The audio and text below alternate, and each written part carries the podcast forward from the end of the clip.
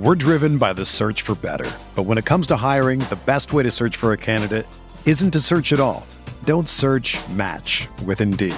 Indeed is your matching and hiring platform with over 350 million global monthly visitors, according to Indeed data, and a matching engine that helps you find quality candidates fast. Ditch the busy work. Use Indeed for scheduling, screening, and messaging so you can connect with candidates faster. Leveraging over 140 million qualifications and preferences every day, Indeed's matching engine is constantly learning from your preferences, so the more you use Indeed, the better it gets. Join more than 3.5 million businesses worldwide that use Indeed to hire great talent fast. And listeners of this show will get a $75 sponsored job credit to get your jobs more visibility at Indeed.com slash BlueWire. Just go to Indeed.com slash BlueWire right now and support our show by saying that you heard about Indeed on this podcast. That's Indeed.com slash BlueWire. Terms and conditions apply. Need to hire? You need Indeed.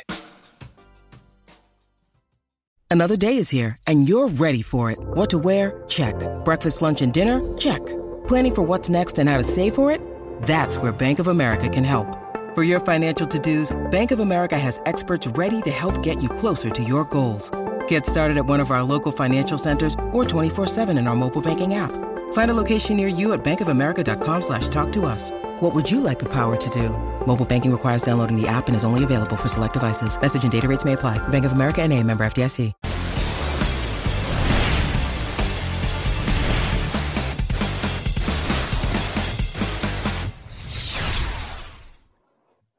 Ladies and gentlemen, Roto Grinders, welcome back to the Blitz Week 3. My name is Alex Dunlap. You can find me on Twitter at Roster Watch. Hear me on SiriusXM Fantasy Sports Radio, and find all my content over at rosterwatch.com. Joined by the not the namesake, I always want to say that, but the creator, the curator, the purveyor, the provider of the Blitz projection system for NFL DFS and the bat projection system for MLB DFS. He is Derek Carty. You can find him on Twitter at Derek Carty. And also joining us, the Chief, Will Priester, at Chief Justice 06 on Twitter. You can find his content all over the Roto Grinder streets through all the various sports. And believe it or not, not the big loser last week in our four man, despite being uh, handed a quarterback that he didn't want. That award goes to one Mr. Derek Carty, who apparently had a much better week on DraftKings than he did on FanDuel. Um, speaking of last week, Carty, uh, just let's just let's just parlay it into this week. Let's let's pretend that Chris Herndon walks up to you on the street there in there in New Jersey and says, "Carty, I screwed you last week. I did it on purpose. Everybody was hurt. It didn't matter. I didn't I I, I didn't want you to win the four man. But how how do I win a DFS this week? What are you going to tell him?" First, I'm going to be the one to punch him in the face because most weeks someone walks up to me, they kick me in the nuts, they cough in my face, they do something, and they ask for fantasy advice, which is a weird way to go about it. But if the guy that screwed me over last week comes up to me, I don't even know what I'm going to do. I'm going to tell him, I'm going to tell him, look, you were a great play last week. You're probably going to be a great play this week, and no one's going to play you. So maybe do something this week, and that that's how you'll win. Um, but uh, it's yeah, I mean it's a it's it's a good week actually for for DFS. Like there's almost too many good plays. Like we had week one and there were basically no running backs we wanted to play. This week there's legitimately like seven cash game viable running backs. There's several good wide receivers. There's a few good tight ends. Uh, it's a good week. I'm legitimately looking at like five for five swaps in cash games that are like just as good as each other. Like it, it's that kind of week. So there, there's a lot to get into, I think. Chief, what about you? What about you, brother? If we're talking about this slate, ten thousand foot view, we know that Carty's more the cash game mind. This show uh, going going out on YouTube this week, so um, we probably are going to have some new viewers and some new listeners since it is free. Of course, everybody can find uh, Carty's Blitz system over on rotogrinders.com. You can pull that into Lineup HQ. Super, super easy to do we always start out though with our kind of general overall views on the slate. So Carty's given his chief. Let's hear about you, and, and the people will keep in mind that you're more of a tournament player. Yeah, I think you know for this week, when I look at this slate, I feel like the slate is backloaded heavily with quarterback. Um, when I pull this slate up, when, when I look at the what does that mean? What does that mean? Backloaded heavily. That means I, I feel like most of your quarterback production is going to come from the four o'clock games, not the one o'clock games. That that's my and there are a few in that one o'clock area, and, and by a few I mean maybe one or two that I feel like mm, you may want to get some exposure. I think most of the quarterback performances that you you're going to want are going to be in this four o'clock area, um, and we'll get to that. But I mean, it is it there's there are a superfluous number of players in this four o'clock area at the quarterback position that I think you're going to want to get your hands on, which is going to lead to some, uh, dare I say, facade scoring in the early games because people are going to look feel feel really good about their lineups until these four o'clock games kick off. Is it a good week? Is it a fun week? Is it is it a good week for tournaments? I know you thought it was a good week for tournaments last week. Do you think it's a good week for tournaments this week? I think it's a good week for tournaments every week. Uh, yeah. we only have so so so many of them, right? Yeah, yeah. I mean, you know, I think it's always a good week. Uh, there's always some leverage, especially you know as we take a look at ownership a little bit later, which I know we're going to look at. You know what what the blitz has to say. I, I I I like a few things in the blitz this week that even though it's for cash, I still think it's going to benefit us for tournaments. But you know there's always going to be some ownership that's really concentrated that we can leverage and parlay into some other players that on another week would have much higher ownership. Well, everybody knows that the uh, that the blitz is is Carty's very profitable projection system, and uh, since we're going out on on YouTube, just a reminder to you guys: if you could like, subscribe, uh, everything here on the channel, we certainly appreciate that. Any comments, thumbs up, I don't know, all the YouTube stuff. Ring ring, ring the bell so you're alerted for notifications when stuff comes on. And just another quick pitch, just like as long as we're going out to everybody here, you guys should really look into the blitz. It just all what you do is you go to rotogrinders.com, look for the picture of Carty, look for his look for his uh, nicely manicured hair. Carty, do you do you get your haircut during during the pandemic or like you do it yourself? How did you do how did you manage to keep your hair looking nice? Yeah, I hadn't cut my hair since February up until about two weeks ago, and then I finally caved, and I, have gotten one haircut um, because the numbers were down, and you know I just kind of I needed to do it. it was getting out of control. You live up there in New Jersey, man. I guess probably it might be down here in Texas. It's like the Wild West, man. You go go get your haircut back in back back in May if you wanted to. Um, but uh, but anyway, so just look for Carty's beautiful hair. Look for his look for his photo. It says the Blitz. Click on it you can purchase it there. You can bring it into Lineup HQ. You can you can optimize lineups using it, and it's been a it's been a super super powerful tool not only this year but in previous years. And so we're going to be moving on to week three because look, guys, last week is in the books. Now it's time to review the tape and prepare for this week. Now, there's no better place to get in on all the action than with DraftKings, the leader in one day fantasy sports. To add to this week's excitement, DraftKings has a free shot at millions of dollars in total prizes up for grabs. And if you haven't tried DraftKings yet, head to the App Store now because you do not want to miss this. Draft your lineup and feel the sweat like never before. Every one, run, pass, catch. It means more with DraftKings. It's simple. Just pick your lineup, stay under the salary cap, and see how your team stacks up against the competition. Nothing adds to the excitement of watching the game quite like having a million dollars of prizes at stake. DraftKings has paid out billions of dollars to winners since 2012, so they know a thing or two about cold, hard cash. Download the DraftKings app now and use promo code DFF. Delta, Foxtrot, Foxtrot. For a limited time, new users can get a free shot at millions of dollars in prizes this week. Don't miss out on the week three action. Enter code DFF to get a free shot at millions of dollars in prizes with your first deposit. That's code DFF only at DraftKings. Make it rain. Minimum $5 deposit required. Uh, eligibility restrictions apply. See DraftKings.com for details. Okay, boys, we got all our all, all of our topics to get to for everybody who hasn't been on here. We go quarterback, we go running back, we go wide receiver, we go tight end. We will then have our blitz survey question. We will then pick the quarterback that uh, the big loser will use against us as his conviction play uh, or we will use the quarterback that we will have the loser use against us in the four man, and then we'll get our four man conviction plays, our favorite plays of the slate that would guarantee each other. We will be using against one another in the four man. All right, that's a lot of stuff, boys. Uh, let's get to the plays, man. Let's start out at the quarterback spot. Um, we have here at the very top, it looks like what's going to happen is that uh, Carty. Can we just start with you? Is is is the Blitz just auto putting in Kyler Murray, and that's just kind of what's happening? Yeah, Kyler Murray is the only cash game play this week. Don't play anyone else at quarterback. In cash games, in GPPs, you can certainly do a lot of different things. But in cash, it's Murray. He projects as the number one quarterback on the slate in terms of raw points by like two points. Um, he projects as the top point per dollar quarterback on the slate by like half a point per dollar. It's uh, it's just clearly Kyler Murray. Like the team total is enormous. It's over 30. I think it's the highest team total they've ever had. They're the most pass heavy team in football, one of the most uh, fast paced offenses in football. There's just, you know, he can score points with his legs. There's just no reason to play anyone else. And I know some people are going to say, well, what about Russ? Like, Russ has a high team total. Russ is really good too. Um, and uh, don't play Russ in cash games. Play play Kyler Um, for one thing, Russ is more expensive. For another thing, there's more uncertainty, I think, with what the Seahawks are actually going to do. Like everyone is like, let Russ cook, and oh, the Seahawks are letting Russ cook this year, and um, yeah, sort of, but I think uh, it's it's potentially more overblown and has more uncertainty than people want to believe it does. Like in week one, they went super pass heavy and everyone freaked out.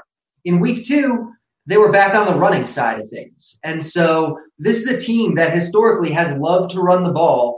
It's not like they've come out and said, we're just going to let Russ throw a bunch this year. Like that didn't happen. It's just been speculation. And so, especially as, you know, like a six point favorite or whatever they are, if they wind up with a lead, you know, a six point or a, a touchdown lead or a touchdown and a half lead or two touchdown lead, are they really going to keep letting Russ throw the ball or are they going to lean back on what is familiar to them and run the ball and try to run the clock out and win the game that way? And so I like Russ. I think he's awesome. But for the extra price and with the extra uncertainty, it's just entirely unnecessary because, like I said, the Cardinals are the most pass heavy team in football. Even if we think the Seahawks are going to become more pass heavy this year, they're still not the Cardinals in that regard. Chief, you mentioned that it was, I think you said, a backloaded slate with these afternoon guys. As I look at the afternoon uh, games, for one, man, thank God the NFL finally gave us five games in the afternoon how cockamamie has this jump been with only three games? With so much action at the beginning and then you know we get you know, even if you're watching red zone or something you still have sometimes when Hanson's got to hop on there because there's commercials across all three games. It, whenever it's five games we'll probably have action all through the all through the afternoon commercial free. But as I look at these I, I, I mean I guess I see what you mean because the Dallas Seattle game and then the Detroit Arizona game uh, I can I've heard people talk about all four of those quarterbacks: Matt Stafford, Kyler Murray, of course, Dak Prescott, of course, Russell Wilson. But are are, are there any others in the afternoon, or did you mainly mean those those four? And I, I think you need to get some Justin Herbert this week.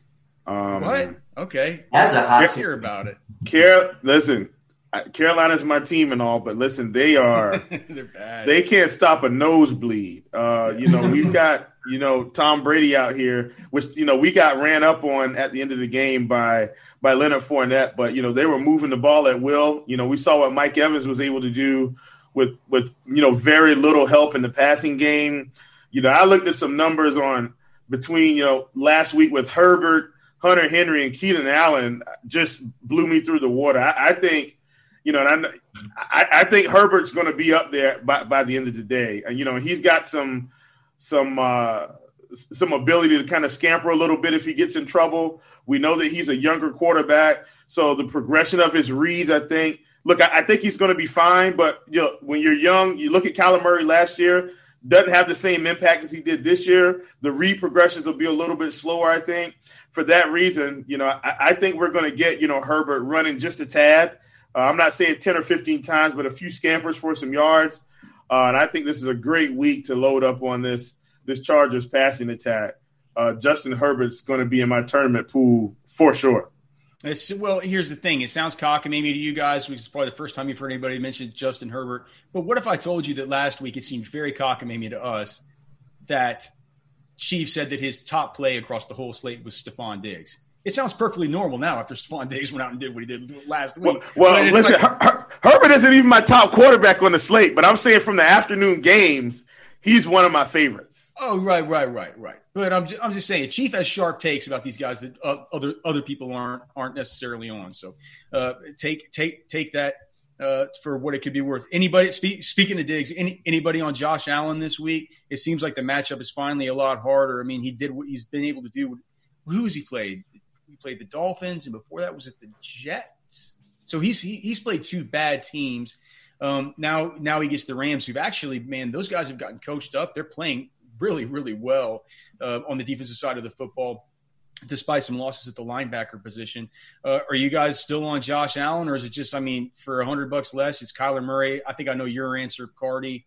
But uh, what about you, Chief? Any interest in Josh Allen? I mean, he's he's been he's been just purely awesome so far. Yeah, well, you know, a lot of that is if you look at it, the first game he did have you know, more rushing yards and a rushing touchdown against the Jets. Last week, he pretty much got it done through the air, which was my expectation against the Dolphins. Uh, this week, I think it's going to be more of a combination of, of both. I don't I don't think he gets past two, 280 yards passing this week.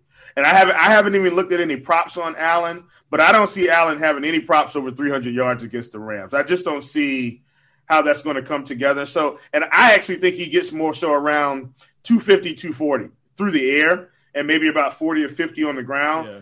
which means he's going to have to be incredibly efficient. Like he's going to have to at least get a rushing touchdown and maybe two passing touchdowns. I'm not saying it's impossible. I'm just saying at 6,900 on DK, I like him for a tournament play because I know the ownership's going to be low. Um, but overall, you know, he's probably going to get the X button for me. I don't feel like I need him today. I've got two cheap quarterbacks that I'm going to be hammering to get in uh, that I think have you know more upside because of the matchup.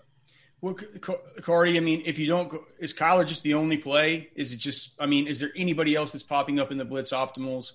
I mean, do, does the blitz have any Dak? Does it have any Russell? Like, let's say that I was going to pull the blitz projections into lineup HQ, and I was going to set a rule that I didn't want any more than forty you know, percent Kyler.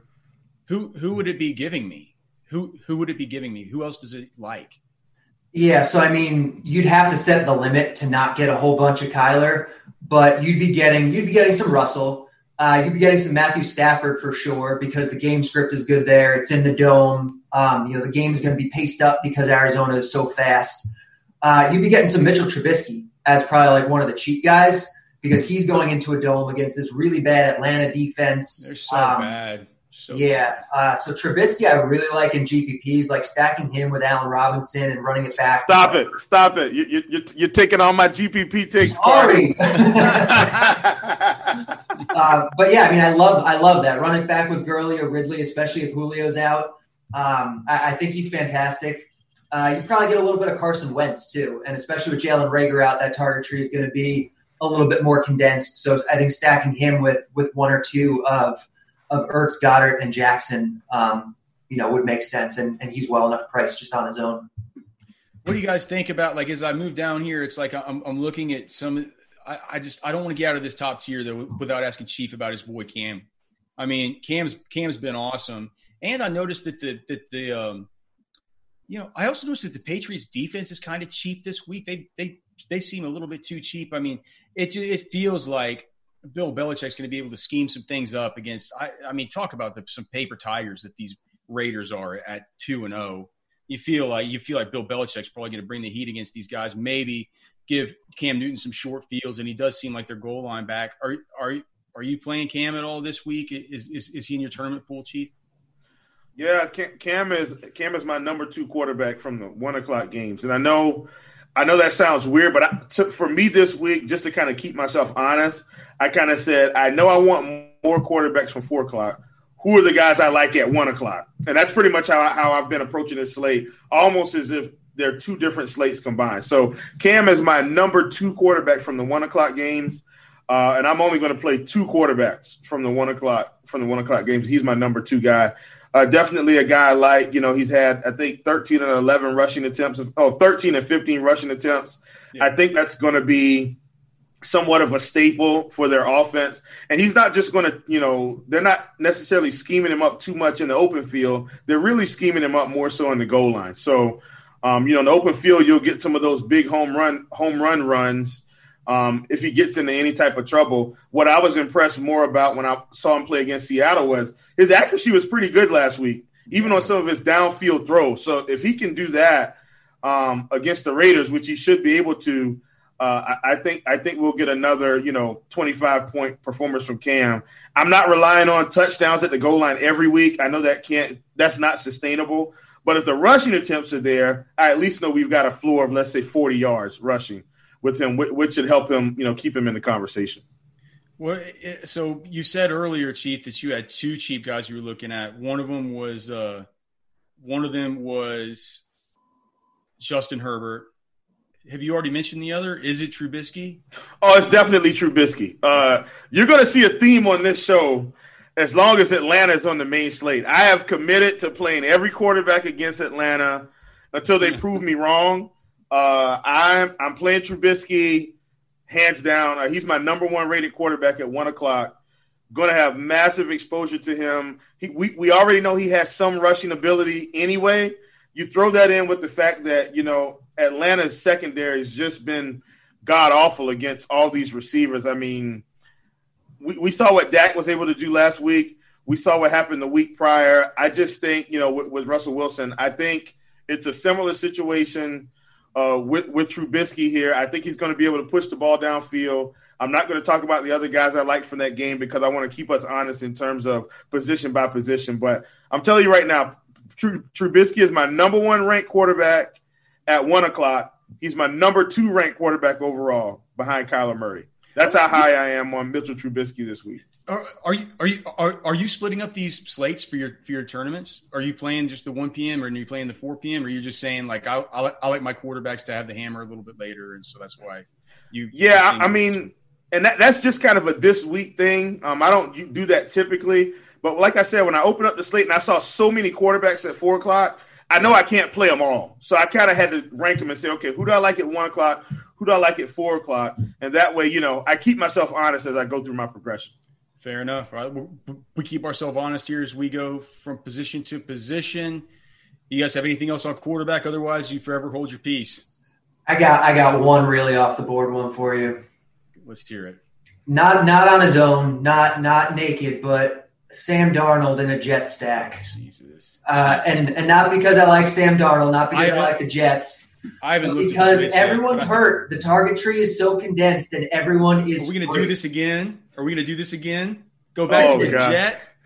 We, Are we can do, do it again, again, especially especially if they close the roof tomorrow, because then he's in a dome. Then you have you know like a bunch of three K guys who are going to get twenty percent of the target share um, in good conditions, and and they're free, and you get everything else. Like it, it might not be necessary on this slate, but if you really want something completely off the board, where you can just get all the good stuff with it, it's it's the Jets. When are we going to learn that Adam Gase just sucks? I'm He's terrible. He's straight up terrible. He's going to try to run the ball as much as he can, even while they're down three touchdowns. But at some point, he's going to have to start throwing a little bit. And uh, I mean, they're they're what like a 12 point underdog. Like if he's not actually throwing the ball in the second half in this game, like there's it's a problem. And maybe he won't, but on the chance that he does, that he's at least smart enough to think, you know what, we're down this much, we're going to throw um, with at the prices. Like I really think there is uh, there is some value there. Adam Gase can take a long ass walk off a short ass pier for all I'm concerned, man. Just just right off right off the side of it, just walk right down the plank. Let's move on to the running back position. And right at the very top, we have Ezekiel Elliott. Jamino has him probably at somewhere around 20, 21% owned, but I, I look, Carty, let me just go right back to you because I made my cash lineup on back on Wednesday, and I was like, "Oh, easy, easy money. Maybe no one will catch on." But of course, I'm putting in Miles Sanders. Of course, I'm putting in Jonathan Taylor, and of course, I'm putting in Kenyon Drake. And I just figured, I'm just like, look, man, that's it. Uh, I'll get in CeeDee Lamb. I'll do some of this other stuff. Um, see about if there's a way I can fit in Kyler, pay down at tight end. Boom, easy money. Now I get around to Saturday and it feels like that's the sort of the chalk build. Like, are those three running backs popping with you? Do you find that you can get them all three in? Yeah, so those are definitely definitely going to be, I think, the three chalkiest guys. That's going to be probably the most likely combination in cash games. I don't think they're the only guys you can play though. Like they're obviously great plays. We can talk about them, but I think there's another three or four guys that you can legitimately consider cash plays, and it's just that a lot of the kind of a lot of the group think and the, the popular analysis out there is kind of centering on these three. But like Zeke, Zeke is awesome this week. Zeke is going to be too low owned. Zeke is a borderline cash play. I'm not going to do it um, because I'll just go with the chalk because they're all kind of similar. But uh, like Zeke is awesome this week, and I think people are maybe off him because they're they're the underdogs. But like they were playing from behind all last week, and they were still running the ball a lot. And Zeke is involved in the pass game a ton, and they're a super fast paced offense. They're going to run a bunch of plays to help Zeke, and the touchdown equity is high for Zeke because he's like their only guy inside the five yard line. So like Zeke is awesome this week, um, especially on FanDuel. He, you you pretty much play Zeke on FanDuel, I think. And on DraftKings, I'd definitely be heavier in GPPs. Um, on the other side of that game, Chris Carson is a borderline cash option. Again, I'm not going to do it. Really? Okay. But like he's a he's an amazing GPP play. I love Chris Carson because everyone's going to be on Russ. Everyone's talking about let Russ cook. And again, there's more uncertainty with that than people want to believe. If they're up by a touchdown or 10 points, are they going to let Russ throw or are they going to go with what's comfortable with what they have always done, which is run the ball? And then Chris Carson's going to be running the ball. And Chris Carson's been a lot more involved in the pass game this year. There have been legitimate schemed looks for Chris Carson this year. And uh, he's 6.6K in a great game script with a high team total, and nobody's talking about him. So, so I like Carson. Um, and then I, the guy that I will almost certainly have in my cash build this week, I don't want to say 100% yet, but Devin Singletary. Um, yes, Sanders, Taylor, and Drake are great. Singletary is really cheap. With Zach Moss out, he's going to be the lead back there. He could wind up getting 80% of the carries and 15% of the targets easily here in a matchup where, you know, the Rams are probably more attackable on the ground. And so I could see the Bills kind of trying to run the ball in this game. And uh, and he's so cheap for being a lead back. So as much as I like the other guys, I will probably sacrifice one of them and go with Singletary. Um, and I think Jerick McKinnon is an option in GPPs at the very least. I'm looking at the uh, I'm looking at the Week Three NFL DFS flex values based on Vegas Player Props tool that I make every Saturday morning over at RosterWatch.com, where I just go and I pull in all the all the props on all these different players and compare them versus their pricing on DraftKings and FanDuel. And on DraftKings, Devin Singletary is showing up as the third best value based on his prop out of the 90 uh, props that I have in there so far because he has he has a 62 and a half rushing yard, a 2.5 reception prop, but this just juiced to all the hell on the over. So you figure that that implies a, th- a three a three reception total and 19.5 uh, receiving yard total, and he's he's minus 115 to score. He's he's actually one of only probably eight guys who who are favorites to score at the running back position on this slate. So I agree with it about I agree with it about Singletary. If I were going to get away from one of those three that we talked about earlier for cash, I think he would be somebody that I would consider. Of course, Chief, you've gone you're you're going to go off the board um, with some of the running backs that you like, I'm sure. But what do you think about Zeke? What do you think about uh, and then what do you think about those three that you know those three original kind of get cash game plays that I talked about? I feel like Miles Sanders probably going to be the most popular of them all. Um, He's, he's the one that definitely feels the safest, like the best value. Like I think you can poke a couple of holes in Taylor and and in Drake especially, um, yeah. but there's really no holes to poke in in Sanders. Right. Uh, what are what are the holes in in Jonathan Taylor? Just just out of curiosity. For I mean, I, I guess what? the whole. Go ahead. You you want to take let me let, let me plug this in because Carty, you know, this is something we talked about last week. If we take a touchdown away from Jonathan Taylor last week, he's still okay He's not great. And one of the one of the things I talked about was I felt like he would only be on the field about sixty percent of the time. Well, I think it was sixty six percent, if I'm not mistaken. And and I don't I don't see that changing this week. I know he got in the end zone, uh, and it's not like I, I, I never felt like he was a bad play. The price was fine last week. Price is coming up, which which if he's only going to be on the field sixty percent of the time, I'm I'm just not as enthused uh, I'm going full fade on Jonathan Taylor this week, even against the Jets, but that's just because of the 66% market share and the ownership. It's, it's nothing more than that. I don't feel like he's terrible. It's just for a guy that's only going to be out there 60% of the time, priced up, everybody's on him, automatic fade. Yeah, that, that's one of my big concerns is that he didn't actually play as much as I think people are, are making him out to have played Nyheim Hines didn't get a single carry, and normally he's going to get you know 10 or 15 percent of them. So if they work him in a little bit more, that concern. Why are they, why are they going to play Nyheim Hines versus the Jets? They're going to beat these idiots by 25 points. Well, and then that's my other thing. If they beat these idiots by 25 points, are they going to pound Taylor to run out the clock, or are they going to work in some Jordan Wilkins to save Taylor? Like I well, think that, that's. Well, that, I could I could certainly see that. I, I I think that's more likely than seeing much of Hines in some sort of run from behind game script. So yeah, I mean Wilkins. That could God how how tilting would that be? Seeing Jordan Wilkins dive in for a touchdown of 21 points. Um, Uh, well, look, man. If you want to get off Taylor, here's what. What about? I, I want to ask Chief about these two. What about? I was making some tournament lineups earlier and just saying, like, you know what? I can't keep putting these cash lineups in tournaments. It just doesn't work. And I was saying, well, let me just put in. Let me get some lineups with Derrick Henry, and let me get some some lineups with with with James Conner. What do you th- What do you think about those two guys? Uh, not as not as high on Conner. I'm definitely going back to the well on Derrick Henry. Uh, his ownership is still going to be reasonable. I think he's going to be around 20%. Um, that's a lot lower than what you know we were thinking last week. And look, when Derrick Henry doesn't get into the in, in into the end zone, uh, it's not going to spell good for you. Uh, but w- one of the things we know he's going to do, he's going to get the touches. Um, you know, seventy. What's the price on him? Seventy eight hundred this week. Uh-huh. Uh, very. I, I, feel like that's very reasonable for what he's going to do. Matter of fact, we've got him projected at nine nine and a half percent on Derrick Henry this week. Like, this is the time to take your shot. Like, this is the week. Go ahead and get him in against the Vikings. Uh, Bad and, defense. And, and right, and, and, and, see what happens. I mean, I, I think this is Derrick Henry week. I'm not hitting the lock button, but I've been playing fantasy long enough to know that you know, the week you hop off the good running back, you get mad and everybody's on Twitter with the, you know, w- with the flames and putting the money into the furnace. Like, you know, I I plan on having massive exposure to Derrick Henry, and while we're on that, uh, D- Zeke is still number one for me. I, I know he's nine K. You know, until Zeke, you know, proves me otherwise. Full steam ahead with Zeke. He's my number one on, on the board for tournaments this week. Period. I'm surprised that Zeke is, looks to be so heavily owned just because it figures that people would be so interested in playing the passing games there in that game with Dallas and with Seattle. But maybe what Jamino is figuring is that maybe they're stacking Russell Wilson and DK Metcalf or something like that, and that maybe they bring it back with maybe more people are bringing it back with Zeke than maybe bringing it back with with one of these wide receivers.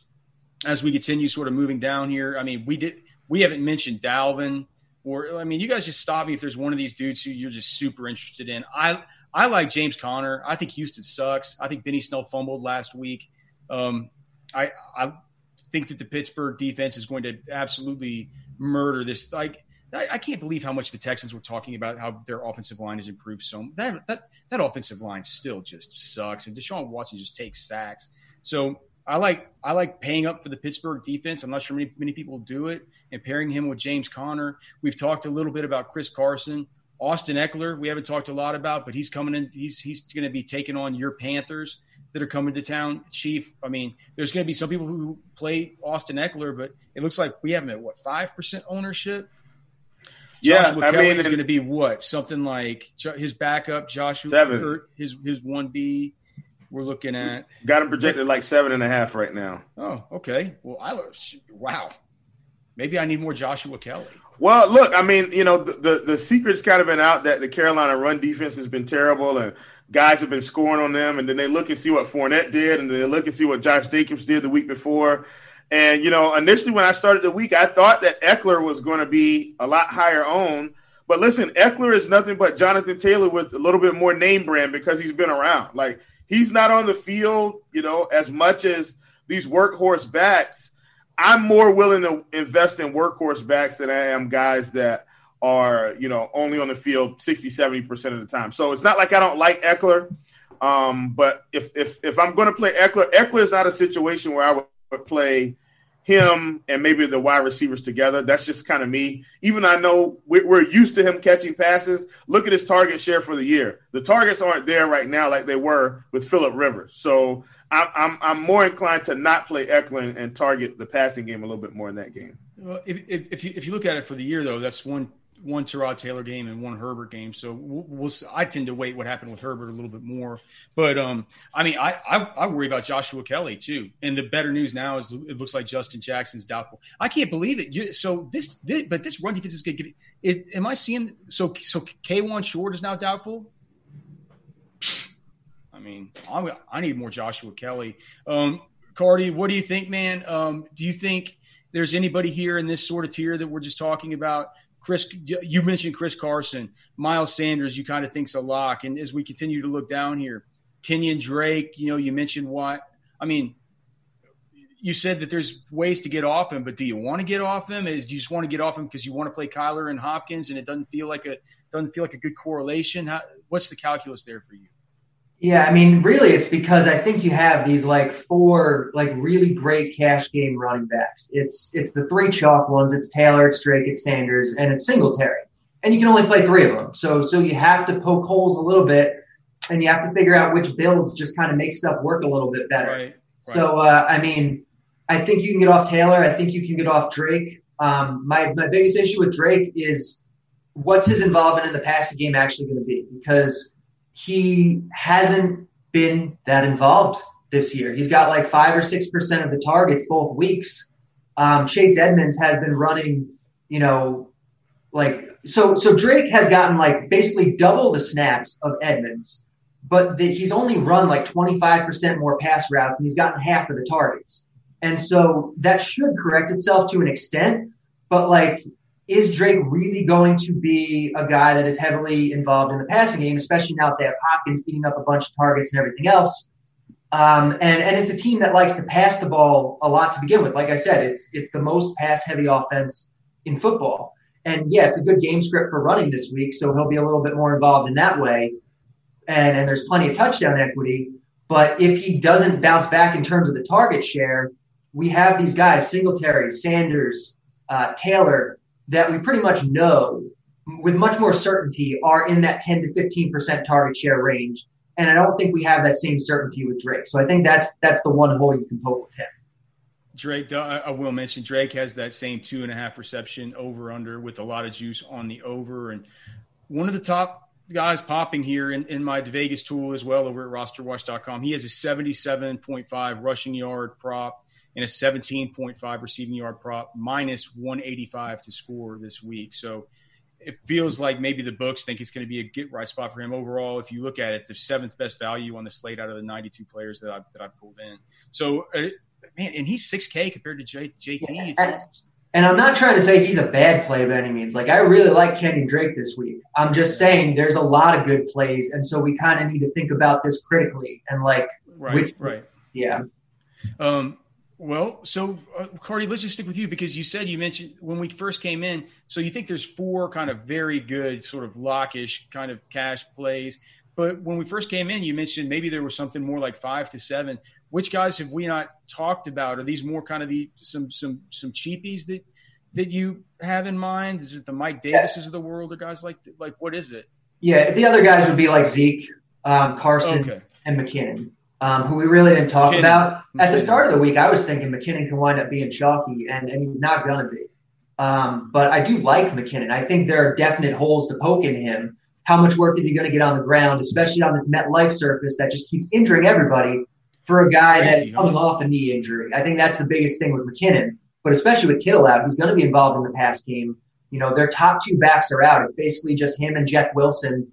And I forget his name, some undrafted free agent that probably won't see the field much. So like JaMycal Hasty, did yeah, they call him up? Yeah. Um, but they'll have Juszczyk on the field as well. They're, they're going to have a lot more fullback. I get yeah. not that he's going to be involved, but he's going right, to be soaking right. up soaking up snap counts for sure. Yeah, he'll, he'll, be on the field. They don't use him to rush too much historically, at least. I mean, maybe that changes, but uh, so so I do like McKinnon, um, and he's very cheap, and especially in GPPs with all these good running back plays.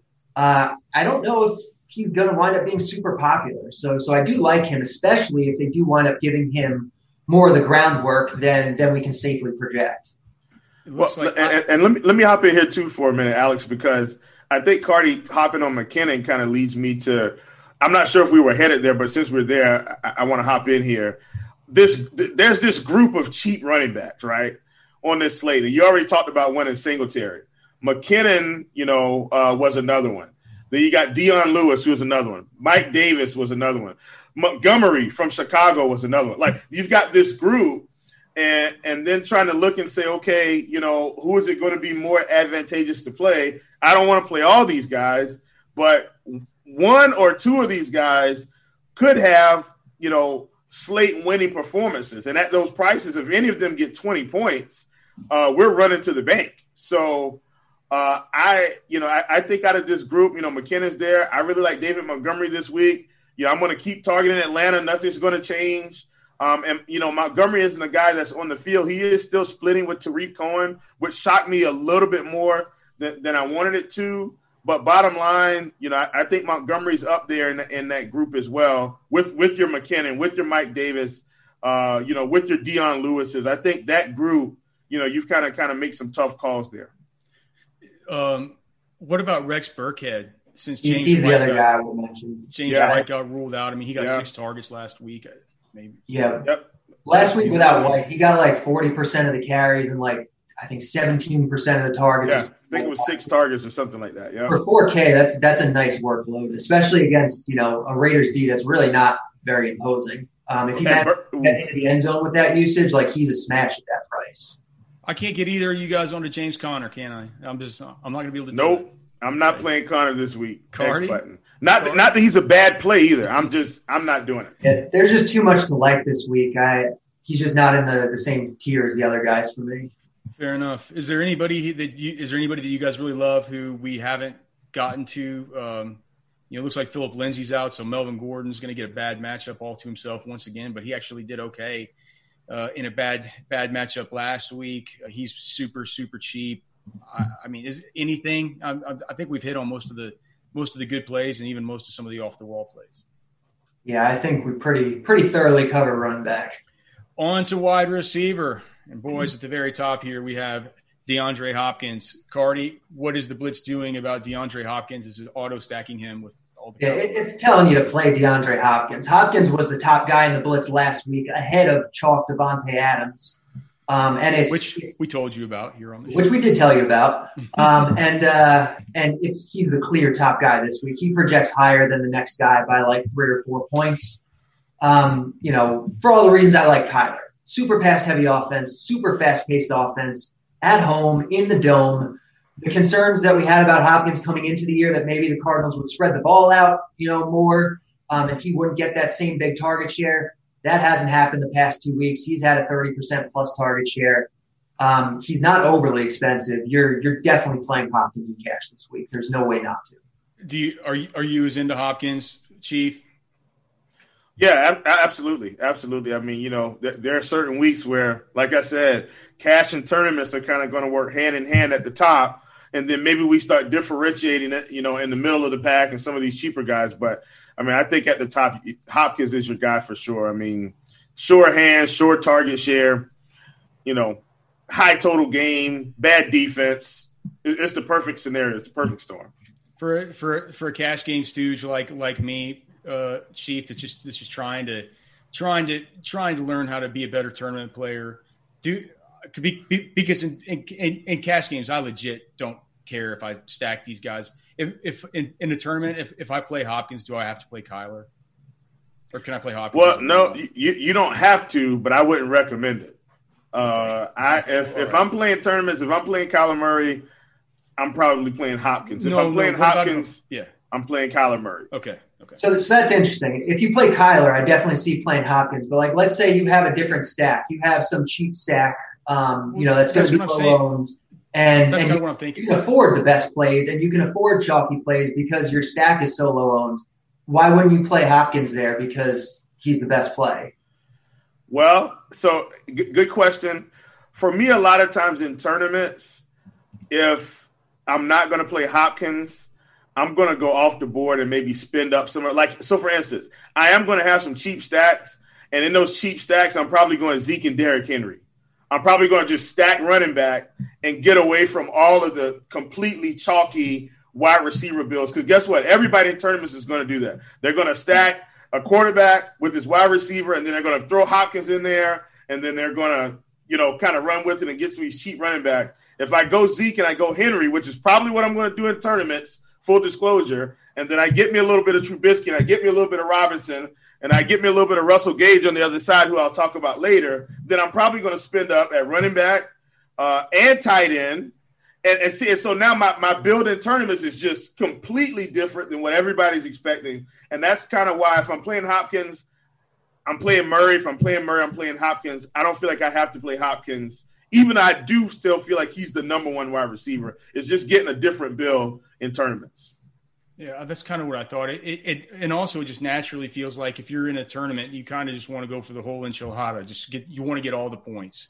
Uh, you know, you want to double up all those points that DeAndre Hopkins scores. So, all right, well, thank you for that answer. Um, as we go down here, look, I mean, Julio Jones is questionable. I, I'm debating whether even to play him in some of my high stakes season long leagues. So that means there's no way in hell I'm playing him in, in DFS. He is just too he's just too good a decoy. He's one of the him and Alshon Jeffery are the two best decoys in the league whenever they're hurt. Um, Cal, what what about what about Calvin? What about Calvin Ridley though? His teammate, um, just you know, we talked about Allen Robinson a little bit earlier, and I know Chiefs probably going to talk about him, but you know, outside of AJ Green, the most fantasy points under expectation so far on the entire season for Allen Robinson. Calvin Ridley's the guy with the most uh, most fantasy points over expectation. He's a guy that's really overperformed in the touchdown scoring department and stuff. Uh, Stefon Diggs is right here underneath him. I don't know if Chiefs going back to him or not. He sure looks. I mean, what a, what a call last week with him.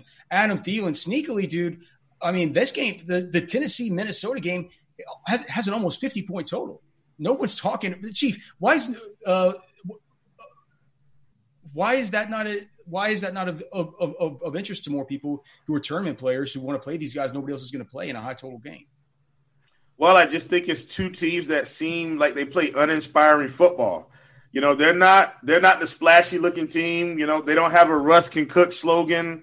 You know, they're not Atlanta throwing it around in the dome. You know what you're going to get for the most part with Tennessee: a heavy dose of Derrick Henry, some play action, and you know, Tannehill's been slinging the ball around, but he's still not, you know, he's not Kyler Murray. He's not going to throw it, you know, close to 40 times. We'll get to a guy that, you know, a game where I think a guy's going to be throwing it around a lot. But I think that's why, you know, you got, you know, Kirk Cousins, who, you know, I always feel like just can't get it done in the playoffs enough. Uh, you know, the Vikings are, are pretty rough this season to start. And, you know, two two guys where you kind of have bell cow backs, you know they're going to be giving them the ball. I just think people just don't like it. They don't, they don't like the way the game looks. You know, they don't like what how they feel like the game script is going to go, and for that reason, I think you know people are just off of them. Carty, you know that I don't look at the blitz before the show. I always like to be surprised by surprised by your answers and kind of kind of um, find out here just live in, in, real time what it is you're thinking. But as we've gone through the show so far, I've kind of started putting together a cash lineup, sort of what I think the blitz might do. And as I'm doing it, I'm beginning to realize – that you're probably not going to have any wide receivers in this tier besides DeAndre Hopkins. I think the next wide receiver that is going to pop in blitz optimals might even be down to like a maybe a CeeDee Lamb or something like that. Is that kind of what we're looking at, or what do you? How's how's it going to work? Yeah, so it's a little mixed. Like you definitely want Hopkins. I do think it's possible, especially if you go Singletary, especially if you go cheap tight end um, it's possible to get one of these mid-tier guys. I'm not going all the way up to a Ridley or a Thielen um, because I think guys like Tyler Lockett and Allen Robinson are basically mm-hmm. the same plays as them for cheaper. You, so if I you like A Rob, you like A Rob this week? Oh, I love A Rob. Great man. So so we all what? love A Rob, and oh, he's, he's, only gonna he's only gonna be like what? He's only gonna be eight. He's gonna be way too low owned. He's going to. He's just nice. he plays for the Bears, and people don't want to play someone who plays for the Bears. I, dude, but the spot it. can't be better here. Like the Bears are an underdog, so they're gonna be throwing. They're in a dome, which we know the blitz loves. They're against mm-hmm. a really bad opposing defense, and Allen Robinson has the highest target share, both in terms of projected target share and historical target share of anybody on the slate aside from DeAndre Hopkins. Like he has the safest volume of anyone on the slate besides DeAndre Hopkins. And you can even make the case that his is safer because Hopkins has only played two games with the Cardinals thus far. Like Robinson is in such a good spot and people are overlooking him because he's a bear. Oh man. I got to get on this, know, on this action, Carty. If I could hold up my notebook, I told you guys I got a notebook. Allen Robinson is at the top of my list with the star. Number one wide receiver that's grading out for me in tournaments this week in terms of price, ownership, matchup. like number one, there's I just I, I, would almost lock button Robinson the way I wanted to do Stefon Diggs last week.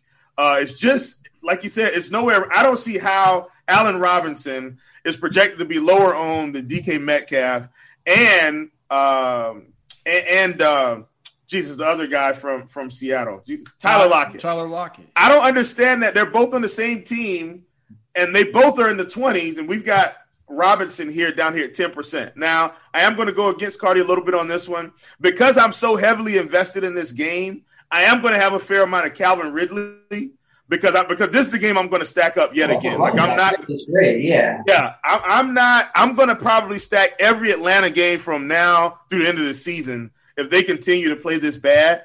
Uh, and, and I know this guy's a little bit cheaper, but while we're on this game, I did want to highlight Russell Gage, especially if Julio is questionable and he's going to be a decoy. We saw Russell Gage is at a 75% snap share on the season. Snap share, 69% week one, 81% week two. I think they're going to have to continue to throw the ball to win.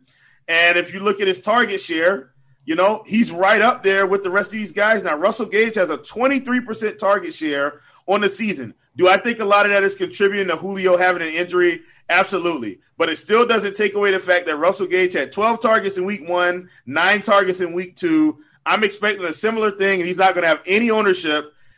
I, I, Russell Gage is, a, is another guy, one of my cheap guys. I'm going to have massive exposure to in tournaments, especially on the other side with my Trubisky Robinson uh, and uh, Trubisky Robinson stacks. I, it's just it, it, has to happen. Wanted to highlight him because these numbers really jumped off the page for me this week. Carty, we we sort of flew, flew through the uh, the mid range there. Just a couple guys I'd like to circle back on and just kind of see what the blitz thinks. What, how does it how does it make nuts and bolts of whatever the hell's going on between Diontae Johnson and Juju Smith Schuster?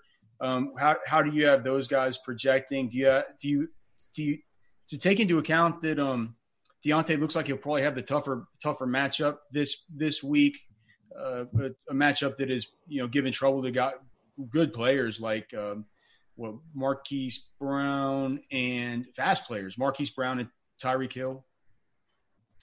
Um, yeah, sorry, I'm distracted by the guy in the chat who says I don't watch football. I've clearly never seen the Bears play, and uh, I don't care. Like, well, obviously I watch football. Obviously I've seen the Bears play. I don't care that the Bears are a bad offense because it's about more than whether you think an offense is good or bad. So we've seen Trubisky in domes before. I've watched him in domes when I rostered him week one, Thanksgiving last year. He's not as bad as you think, guys, in these spots. Um, literally, literally, literally, all I watch 365 days a year is, is, is yeah. goddamn. And Robinson's the guy. Like Robinson, Al, Allen Robinson's an awesome, awesome player, and he's a and he's a great play this this week. Um, what? Uh, but yeah, Diontae what, What about what about Juju versus versus Diontae?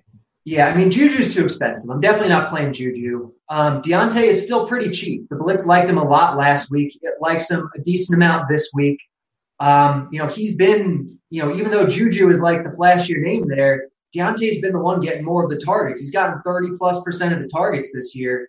And that is probably going to come down, but they do like him. Ben came out and said yesterday, he's like, you know, I want to focus this week on, on building my, my rapport with Diontae Johnson. It's like, dude, you've already thrown the ball 30% of the time. You're going to, you're to throw it to him more now. Like, so, I mean, just from a narrative perspective, which I don't like narratives, like that has to pique your interest a little bit.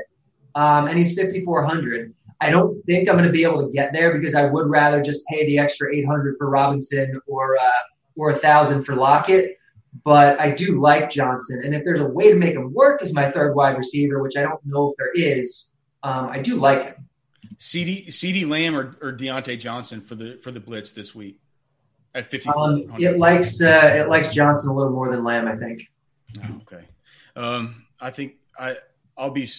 We'll talk about Lamb after a while. I I, I love Lamb. Just an, an incredible matchup for him. He's playing like eighty five percent of his.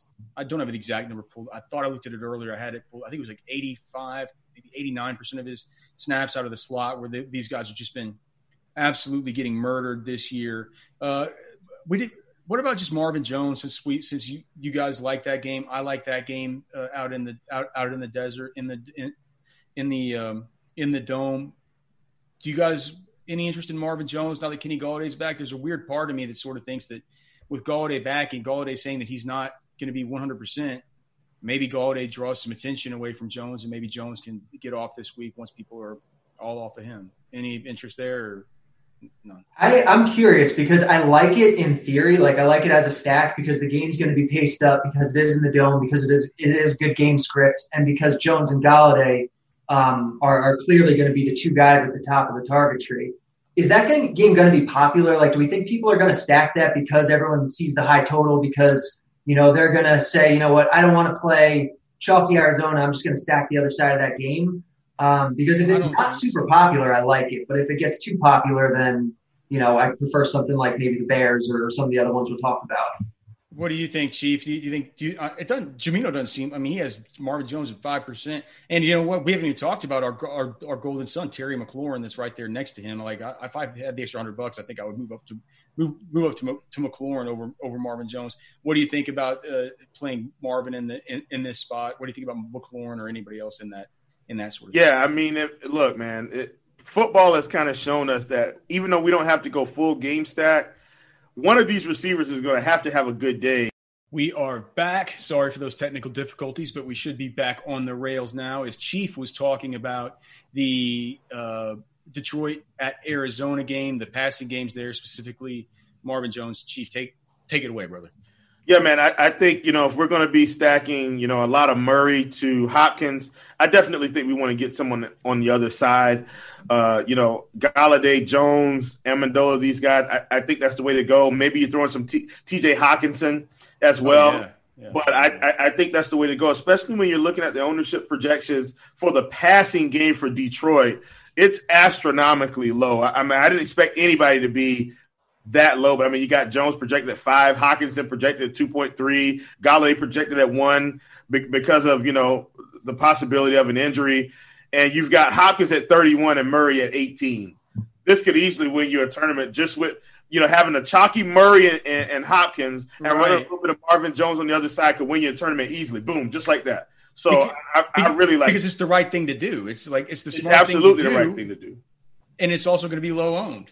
so yes. it's like, well, hey, hey, hey, hey, why not? I know you wanted to talk about Tyler Boyd. Let's let's hear it, Chief. Yeah, listen, man. So Tyler Boyd, if you look at the the, the overall numbers just in a blanket, you're going to see that his target share isn't where you know we would we would like for it to be. Only at about 13% on the season, but as we progress, one of the things I see from Tyler Boyd, he's on the field a lot more than AJ Green, uh, by about 10% as of right now uh, well, 14% of the season. AJ Green is on the on the field 71% of the time. Tyler Boyd 85%. Tyler Boyd's running routes about 100% of the time. They're going to start getting this guy the ball, I think, a little bit more in space. Uh, out of the slot, outside. I think they'll get creative to find ways to get him the ball. No better week to start than against the lowly Philadelphia Eagles on the road, uh, where they're probably going to have to throw a little bit more. Joe Mixon's been uninspiring. Joe Burrow's been throwing the ball so much. Uh, 36 times week one, 61 times week two. I think he's going to be around that this week. Tyler Boyd is a sneaky play for me this week in tournaments. A guy that's not going to get any ownership, but is really on the field most of the time for this offense. Carty, I'm just like I said, as I'm going through this, I kind of try to put together a lineup with some of the guys I know the blitz is probably going to put in put in the optimal. I've been going through it. I've been going through it. I said, how the how the hell is Carty going to fit in? You know, JT and Miles Sanders, and you know, and if, if he wants Kyler and he wants DeAndre Hopkins, and he thinks he can pay up for an Allen Robinson, you know, even if I pay down at defense, even if I pay down at tight end, something like that. How's he going to make it work? There's still enough money left to to, to, to, to make it work. Yeah, let me go. Yeah. Let me let me let, let me go jump off a bridge real quick because I think I know what you're about to say about how, how you're going to make this work. I, th- I think you're going to get it. So what, what's the guess? Hogan. Hogan's definitely one way to make it work. You have to pay down at your third wide receiver spot, and Hogan is a guy you can do it with. Um, it's not pretty. It's not fun. Nobody wants to play the Jets. Nobody wants to play Chris Hogan. Chris Hogan got, injured. Yeah, I, yeah, but Crowd, yeah, Crowder and Perriman are out. They're like almost two touchdown underdogs. So unless Gase is just legitimately the worst coach in history, they're going to have to throw to a certain extent this week. Um, they're in a dome potentially, unless they open the roof like they did last week. And Hogan last week got 30% of the targets. And he's got like 15 or 16 DraftKings points at 3,700. If he does that again or anything close to it, that that's a smash. And so I think Hogan is viable. I think Braxton Berrios is viable. I think Josh Maloney is viable. Um, and it's not fun. It's not pretty. But, you know, if these guys get you 10 points for the price, that's probably enough. Um, and I do think there's other cheap guys you can do, like Adam Humphries is 3,900, and uh, Corey or uh, AJ Brown is out again. Humphries has been getting like 20% of the targets with Brown out. So Humphries is really interesting in a high total game that we talked about before. Like this is definitely the cheap way to get, you know, one of the heavier pieces of one of these offenses. Um, and then uh, and then there's KJ Hamler, who's who's 3K and he's really interesting with uh with Hamler. Any, I mean, I can't believe, dude. Did, I didn't even know that Josh Malone plays on the Jets now. When was he signed? Was he signed this I week? they brought him up from the practice squad last week, maybe or something, because like they just have nobody. They have no bodies, and and Braxton so Berrios is injured. they have to throw to somebody. Hogan's been injured all week. Gase is terrible. I mean, I, I, I did, dude. I'll, tell you what. It is. It's mouth watering to see what you can do if you can pay down for like a Hamler. He's Hamler's three K, and Hamler is a legit. Like that's a legit prospect. That's a legit player. That's a good player. I just don't. I mean, it's so much is unknown with him and and and with and with Jeff Driskel and everything else with that offense. Um, what do you That, that's the issue with him is that there is so much unknowns with the offense, with Driskel now, you know, with uh, you know, with Sutton out, like who is going to get the targets, who's going to get the targets in this spot. And the thing that's really kind of drawing me off him a little more is, is the wind there. It's looking like it's going to be like 20 mile an hour winds, which is not not ideal for passing attacks, um, especially for a passing attack that without their starting quarterback will probably already be leaning on the run more to begin with. And and and the fact that Hamler is a is a four is, could be a sub four three burner that you want to get downfield. You know, like that's that's how he's gonna you know if he's gonna break break a play wide open, it's probably gonna be on be on something deep. So that's that's good to know. Um, Jesus, I can't believe it's. I I mean I can't believe it's even been put in put into my head that I might have to think about these guys in cash. But boy, the lineup you put together is better.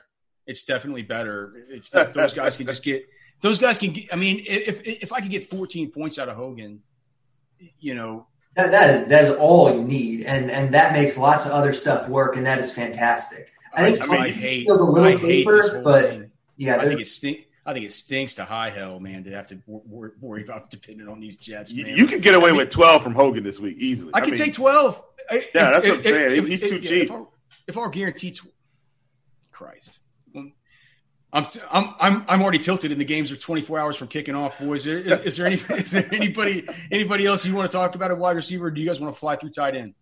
I mean, we just talked about Chris Hogan and Josh Malone. Like, do we really have anyone else to possibly talk about? No, let's move on to tight end. uh, uh, what do you guys do? What are you guys doing? I don't know. At tight end this week, I've been finding myself putting in maybe Jordan Reed. Uh, I like putting in uh, Drew Sample, and I like putting in Logan Thomas. I find myself paying down.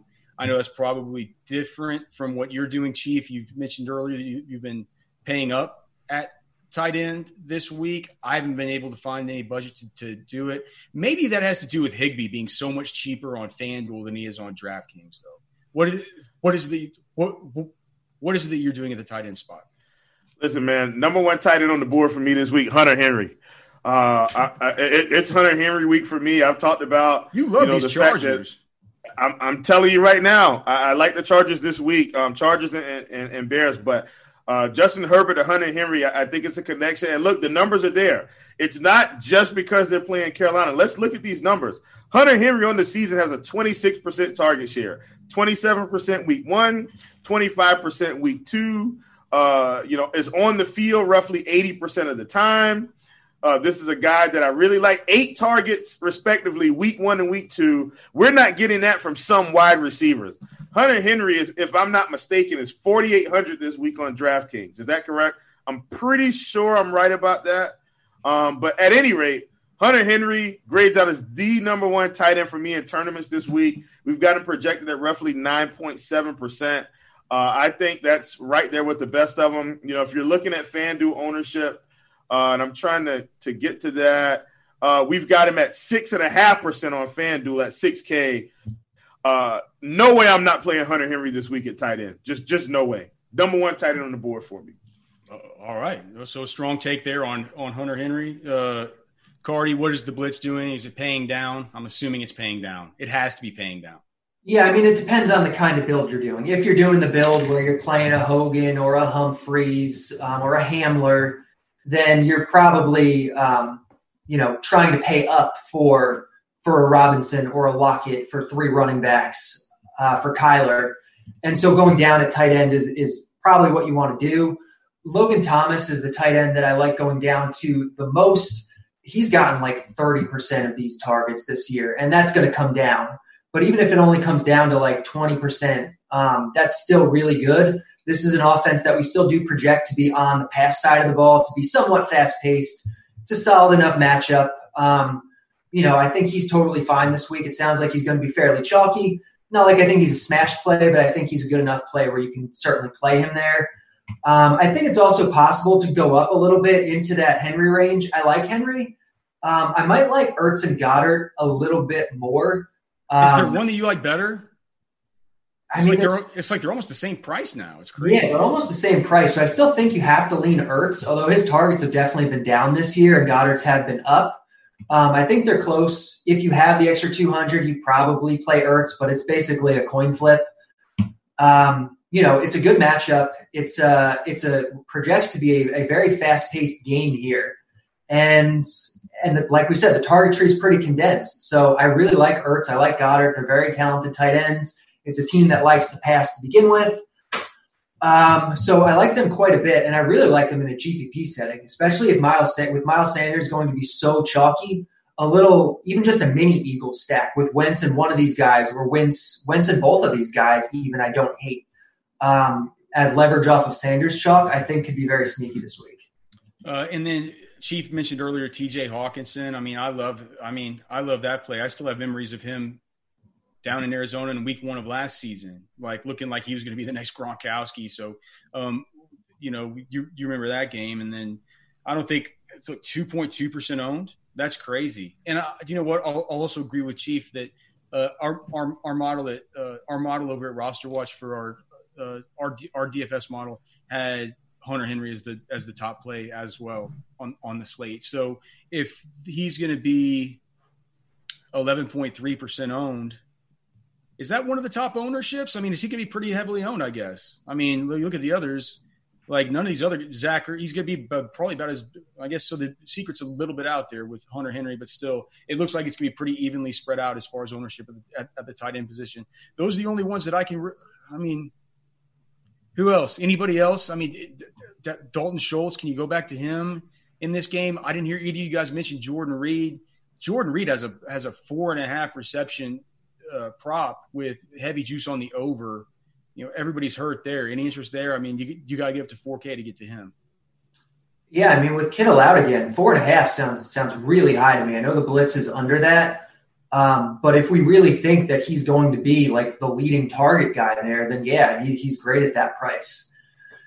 I hate to say it, especially because everyone in chat is like, "There's no way Chris Hogan even gets eight points." Um, but Chris Herndon. I think going back to Chris Herndon, maybe not in cash, because I think there's concerns in cash, but in GPPs, after people liked Herndon last week and he completely flopped, no one's going to want to play Herndon this week. The spot is just as good, if not better. It, no, it's, it's better. Um, and uh, and no one's going to have him. I think the biggest concern is that last week they kept him into block a lot more than anyone expected them to because Adam Gase just has no idea what he's doing as a football coach. But I mean, this week they have two linemen out, and so so he could be in the block again. But on the chance that he's out running more, or he catches a touchdown, or whatever, like uh, thirty four hundred for Herndon at like one or two percent ownership potentially, um, I, I, think he's totally totally fine here.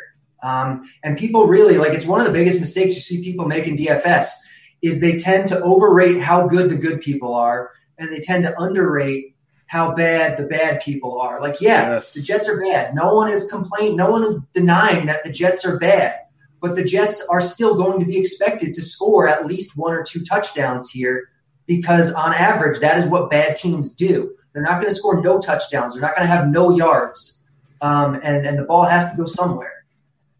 And, it, and it's the and it's the NFL. You know, who knows how any of this stuff ever, uh, you know, how any of this stuff ever really, really goes. All right, um, boys, it's time for the Blitz survey. So why don't uh, why don't one of you guys start? How about Carty? We'll start with you. Ask your question for Chief and I. All right. Um, so I guess the question I have two questions. I, all right, the better one. So of these, let's say these three chalky running backs, Taylor, Sanders, Drake. I want to play Singletary.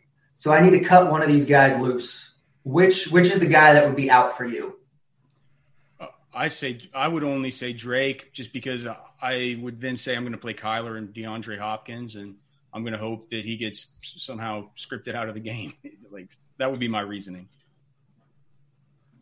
Yeah, same for me, man. I, I think it's going to be Drake. Um, I, I, I, don't think I can cut ties with Miles Sanders and Cash at all. Just, just, just no way. So definitely be Drake for me. Good. That wow. makes me feel better because Drake Drake's the one that's out of my current build. So, and, and I feel bad about it because I really do like Drake, but um, that is the way I'm leaning.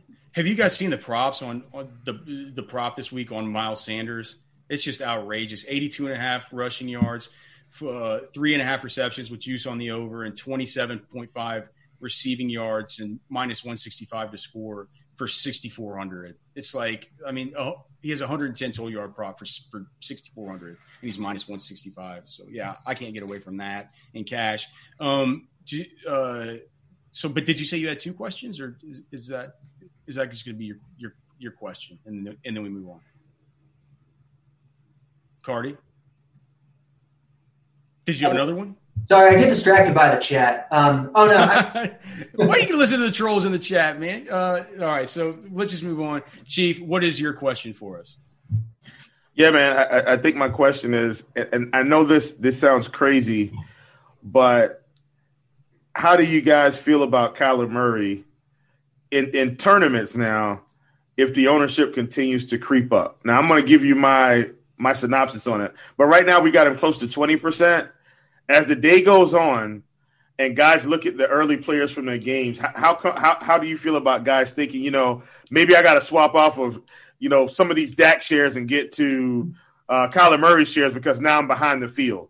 How high do you think he, he actually gets by the end of the day with us having him around 18% right now. Might it be the opposite? It, it, the good, it's it's good players that you, that, that utilize late swap. It's good players, and if they're good players, they're going to know Kyler is set to be high, more highly owned than Dak or Russ. And so if I can find any extra cash to say like, all right, I get off DeAndre Hopkins, I get off Kyler, I can pay down to Tyler Lockett, and that will give me the money to get up to Russell Wilson or something. I, I think that more people, if they're busting it early, they'll get off the Kyler D Hop stack and they'll go to they'll go to Dak, Amari, Dak, you know, CD, uh, Russ, DK, or Tyler Lockett, and they'll get off of that. I, I, I think ownership could go the other way, but I just I, I don't think it's a big. I just I'm not sure how many people late swap. I, I don't know what the numbers are in that. I have the impression that, um, I guess, depending on your buy-in level, probably with as the buy-in levels go up, it probably goes up. But I'm not sure how many people do late swap to where that would really matter. But I, I, I think it would go the other way. Yeah, I could certainly see the late swap kind of lowering it a little bit. But I mean, I think he's clearly the best play, and I think a lot of people recognize that. And so I do think he'll get pretty high. I think if you're playing Kyler stacks, you want to probably find a way to make it different. Like Will said, bring it back with Marvin Jones. Um, you know, maybe play Dan Arnold in the stack, or just like or Andy Isabella with Christian Kirk out. Like, there's ways to to make it not as chalky as everyone else's Kyler Hopkins stack is going to be. And that's not to say don't play Hopkins too, um, because he's great, but like find find a way to make it different if you're going to do it, even if it's just around your stack with your one offs. Make make them different.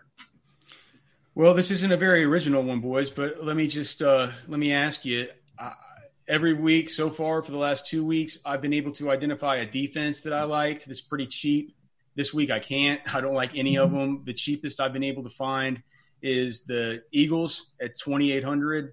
Um, I believe they're 2,800. How much are these? Yeah, I think that's right. Yeah, so they're 2,800. It looks though like they're going to be. Geez, I mean, it looks like I'm not the only one that's made this discovery of this cheap defense. they, Jamino has them at 16% ownership. Do you take into account defensive ownerships? I know in cash it doesn't matter. Chief, does it matter to you? And also, if there's a cheap defense that you can play this week besides the Eagles, which one is it? I, I don't really take it into account too much. If you know, uh, I, I, will say I think streaming cheap defenses against backup quarterbacks is always a good idea. And so while everybody's, you know, while we've been talking about the Colts against the Jets, Philip Rivers is a turnover machine.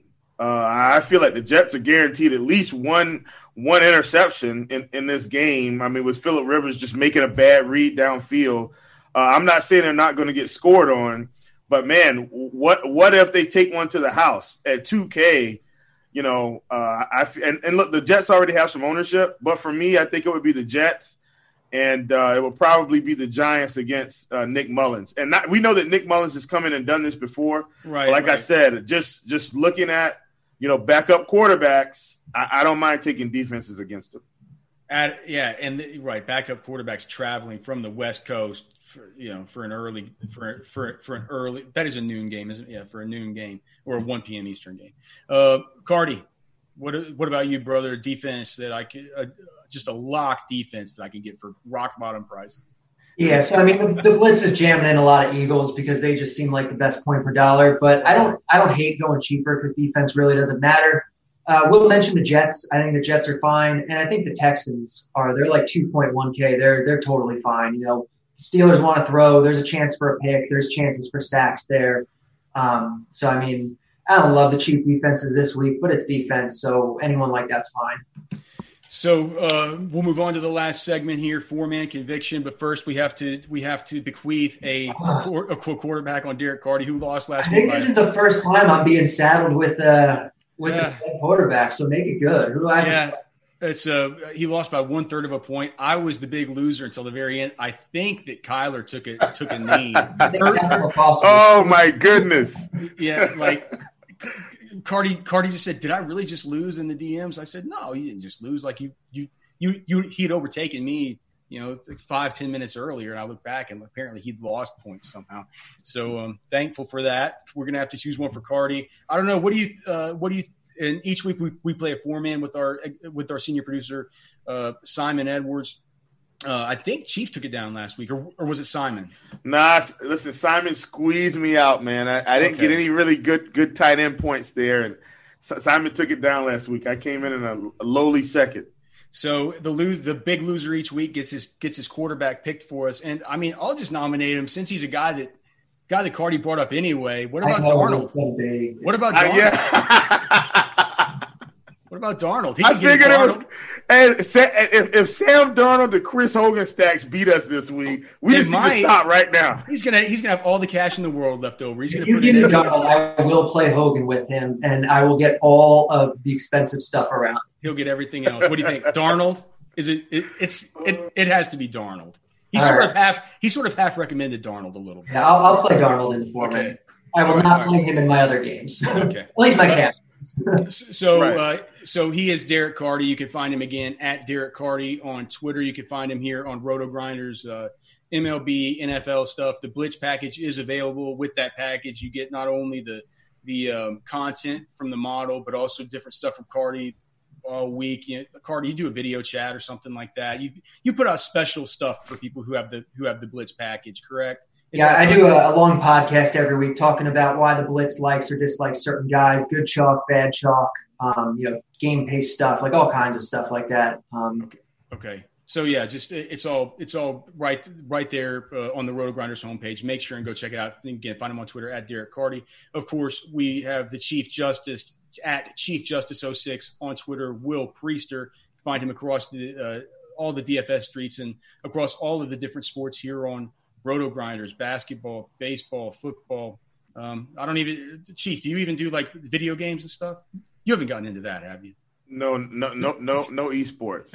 okay, okay. Uh, uh, my name's Alex Dunlap. No esports for me either. Uh, you can find me on Twitter at Roster Watch. You can hear me on SiriusXM Fantasy Sports Radio for game days, uh, 7 a.m. to 9 a.m. Eastern, kicking off a great slate of programming over there early morning. And of course, the Roster Watch podcast, all my content over at rosterwatch.com. All right, boys, it's that glorious time of the week where we talk about our conviction plays, plays that are our favorite plays on the slate and plays that we all but guarantee, barring uh, any big news uh, that changes lineup constructions, et cetera, that we will be using against one another in the four man. I'm, I'm, I'm assuming we can move the four man back to back to DraftKings this week.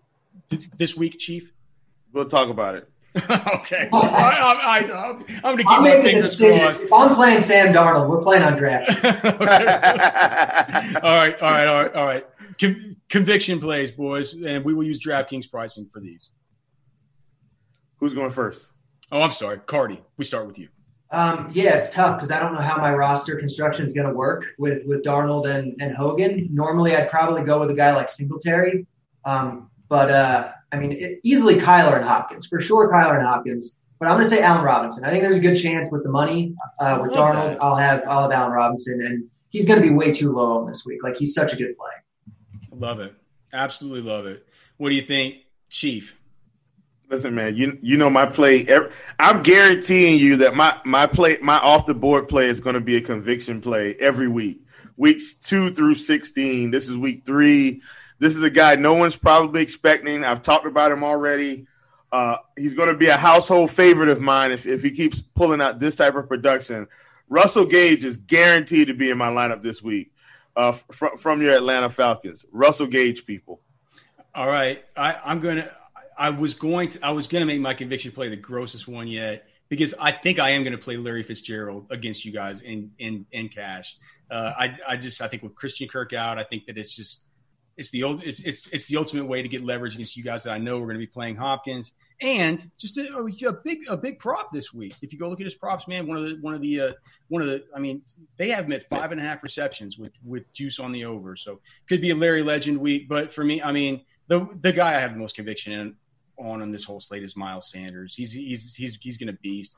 I'm not sure there's going to be a single lineup I have in tournaments or in cash that doesn't include him for better or for worse. So for the Chief Justice, Will Priester, for Derek Carty, I am Alex Dunlap. It's been the Blitz week three.